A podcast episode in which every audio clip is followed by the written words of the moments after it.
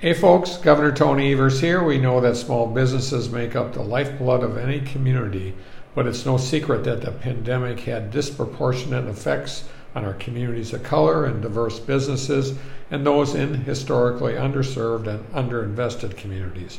That's why I'm glad to announce $75 million of our American Rescue Plan Act dollars will be going to specifically address the needs of businesses and communities of color that have been disproportionately affected by the pandemic.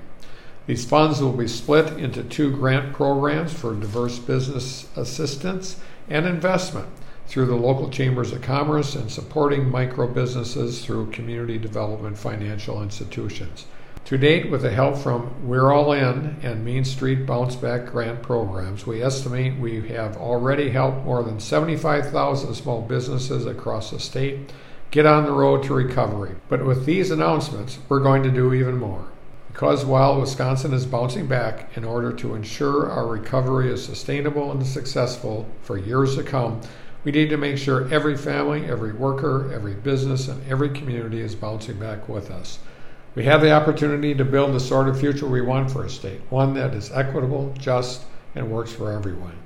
And we know that when our small businesses thrive, so do the communities around them, and so does our state. Thank you.